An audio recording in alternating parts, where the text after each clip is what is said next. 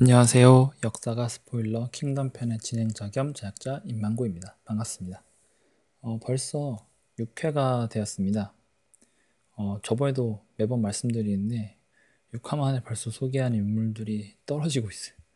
어, 다들 너무 기록이 없어서 미칠 지경입니다, 진짜. 어, 킹덤에 나오는 인물들 중 대부분이 이제 허구, 가상 인물이고 뭐 실존 인물도 기록이 없어가지고 좀 어떻게 해야 할지 참 난감합니다. 가짜 인물들은 논외라고 해도 실존 인물들도 기록이 없어갖고요. 그 있어도 있는 사람만 이제 몰빵으로 되어 있는 거라서 나름 그 만화 내에서 비중 있는 캐릭터들도 소개하기가 너무 힘드네요.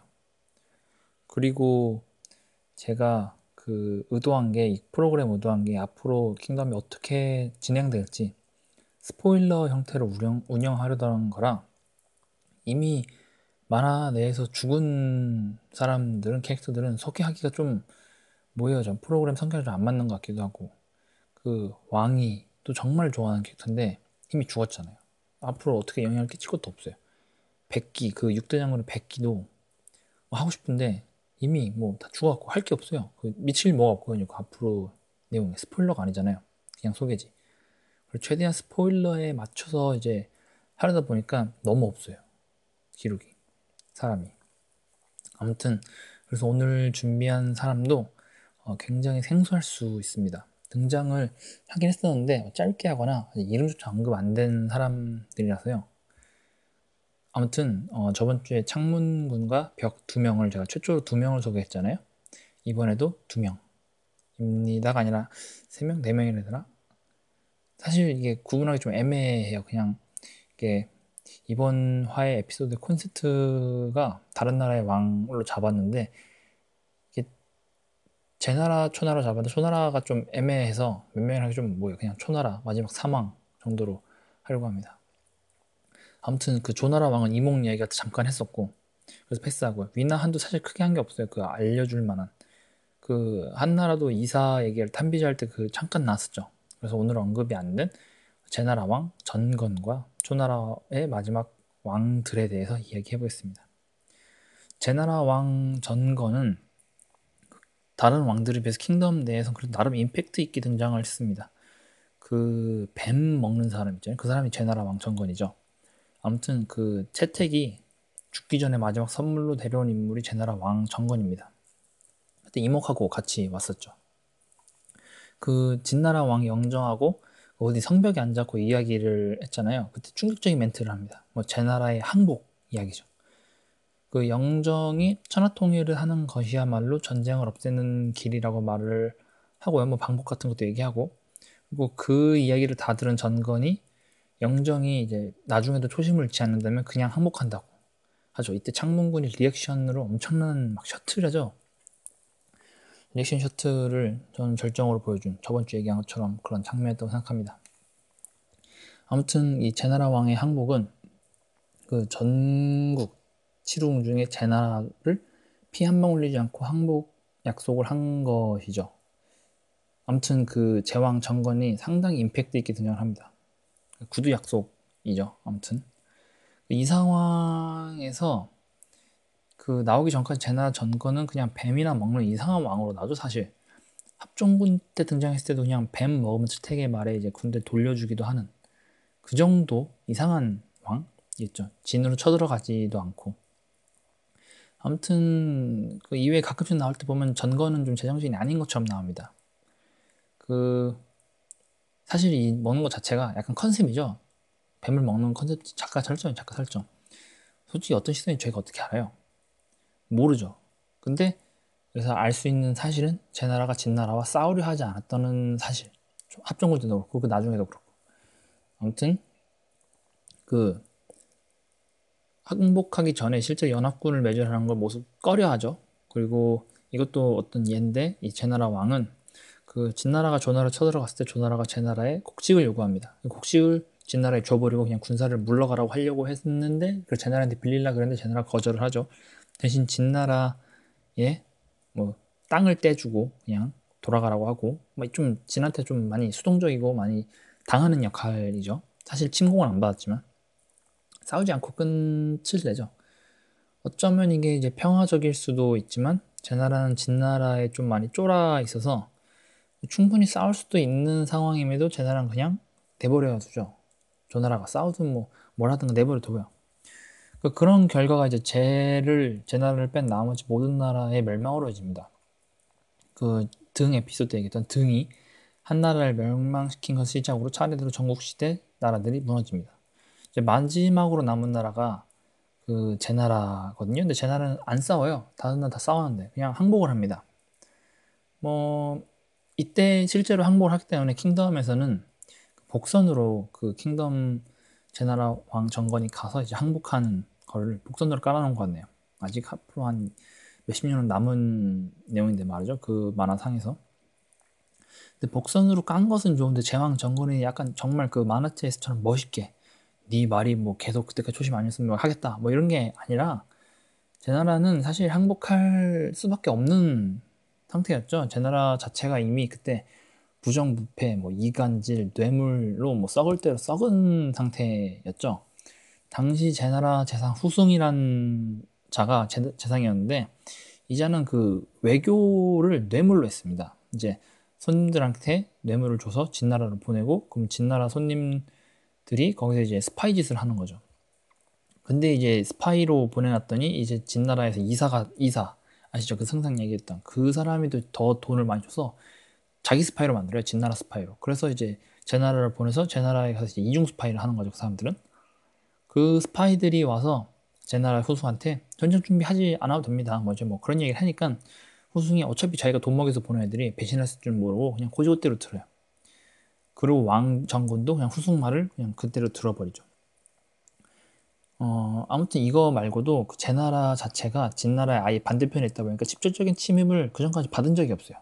약간 안전 불감증이랑 비슷한 거죠.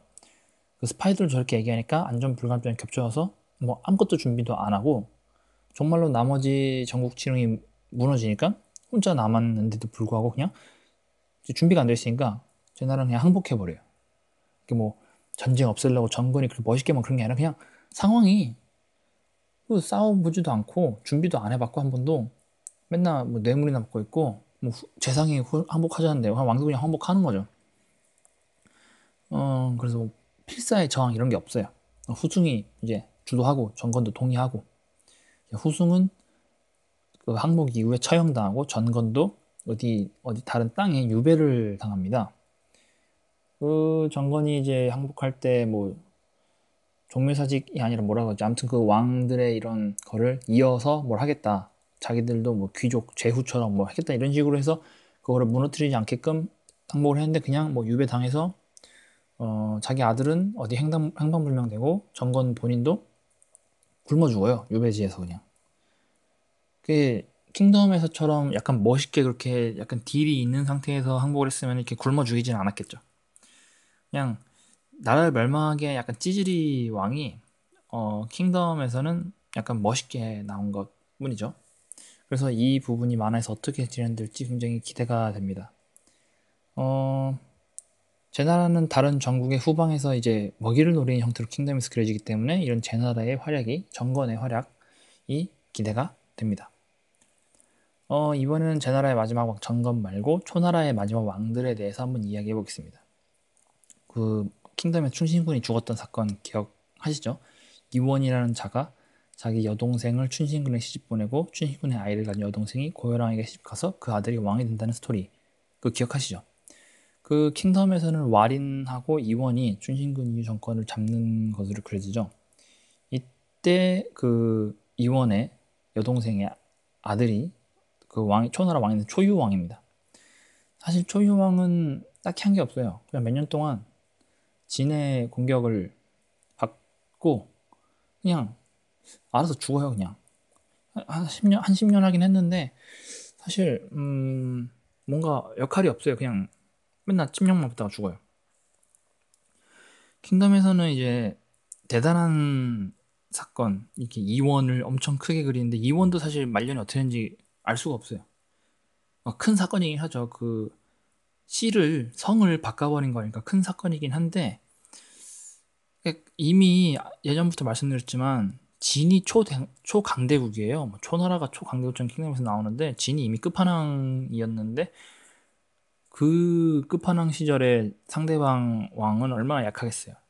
아무튼 초유왕은 임팩트 없이 한거 없이 그냥 죽고 뭐 아들이 없어서 동생인 초애왕이 그 동, 됩니다. 초양이 아무튼 왕이 되는데 초양도 사실 얼마 왕이 안 됐는데 이복형이죠. 고혜랑의 그 아들이긴 한데 다른 부인의 이복형인 부추에게 중을 당합니다.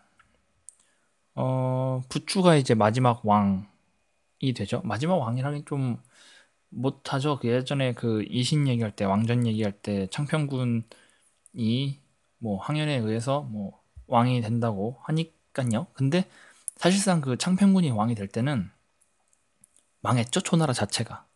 초나라가 망한 상태에서 그냥 올려준 왕이기 때문에 마지막 왕이라고 하기도 뭐 하죠. 잔당들이 와서 왕이라고 칭한 거니까요. 부추가 실질적으로 초나라를 통치하고 마지막 왕이 된 것이라고 봐야 되는데 아무튼 정확히 따지면 마지막 왕은 창평군입니다. 아무튼 창평군 이야기는 그때 이신 에피소드에서 많이 얘기했기 때문에 오늘은 패스하겠습니다. 사실 초유왕, 초애왕, 부추까지 이야기했지만 딱히 한 게 없어요. 마지막 초사망이라 했지만 진한테 맨날 얻어터지다가 초나라가 멸망했으니까요. 그 이들은 뭐 이신, 왕전, 목념 이야기할 때랑 약간 겹친다고 보시면 됩니다. 창평군 이야기 그 자체가 그 앞선 에피소드에 보면 초나라 얘기 많이 나오잖아요. 그 후반이 뭐 어떻게 되는지 그 모든 게 그냥 이 세 명의 왕이 있었을 때라고 생각하면 됩니다.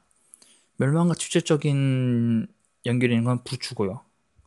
아무튼 그래서 이 이원 이야기가 나왔기 때문에 그 초유왕을 어떻게 그릴지 상당히 기대가 되고 그렇게 그려진 초유왕의 동생 초애왕이 왕이 되기 때문에 이 관계도 궁금하고 그 초애왕이 부추에게 죽음을 당했기 때문에 그 킹덤에서는 끝판왕으로 나오는 초가 이런 왕의 다툼을 어떻게 그려낼 것인지 그게 굉장히 궁금합니다. 이미 부추가 등장을 해야겠죠. 초유왕, 초애왕하고 약간 그 다툼이 있으려면은 그래서 이게 스포일러로 되면은 스포일러 스포일러 이미 왕이 계속 바뀌었다는 소리니까 그게 그래서 초가 어떻게 될지 상당히 궁금합니다. 그래서 딱히 얘는 근데 스포일러할 게 없긴 했네요. 아무튼 오늘은 제나라 마지막 왕 전건과 초나라 마지막 왕 3명에 대해서 알아봤습니다. 어, 점검만 하려 하면은 부족할 줄 알고 초 사망을 더했는데 그래도 한 10분 정도 10분 좀 넘네요. 10분 넘긴 게 굉장히 어려워요. 아무튼 다음번에는 더 많은 사람을 구해오든가 기록이 많은 사람을 하든가 하겠습니다. 들어주셔서 감사합니다. 다음에 뵙겠습니다.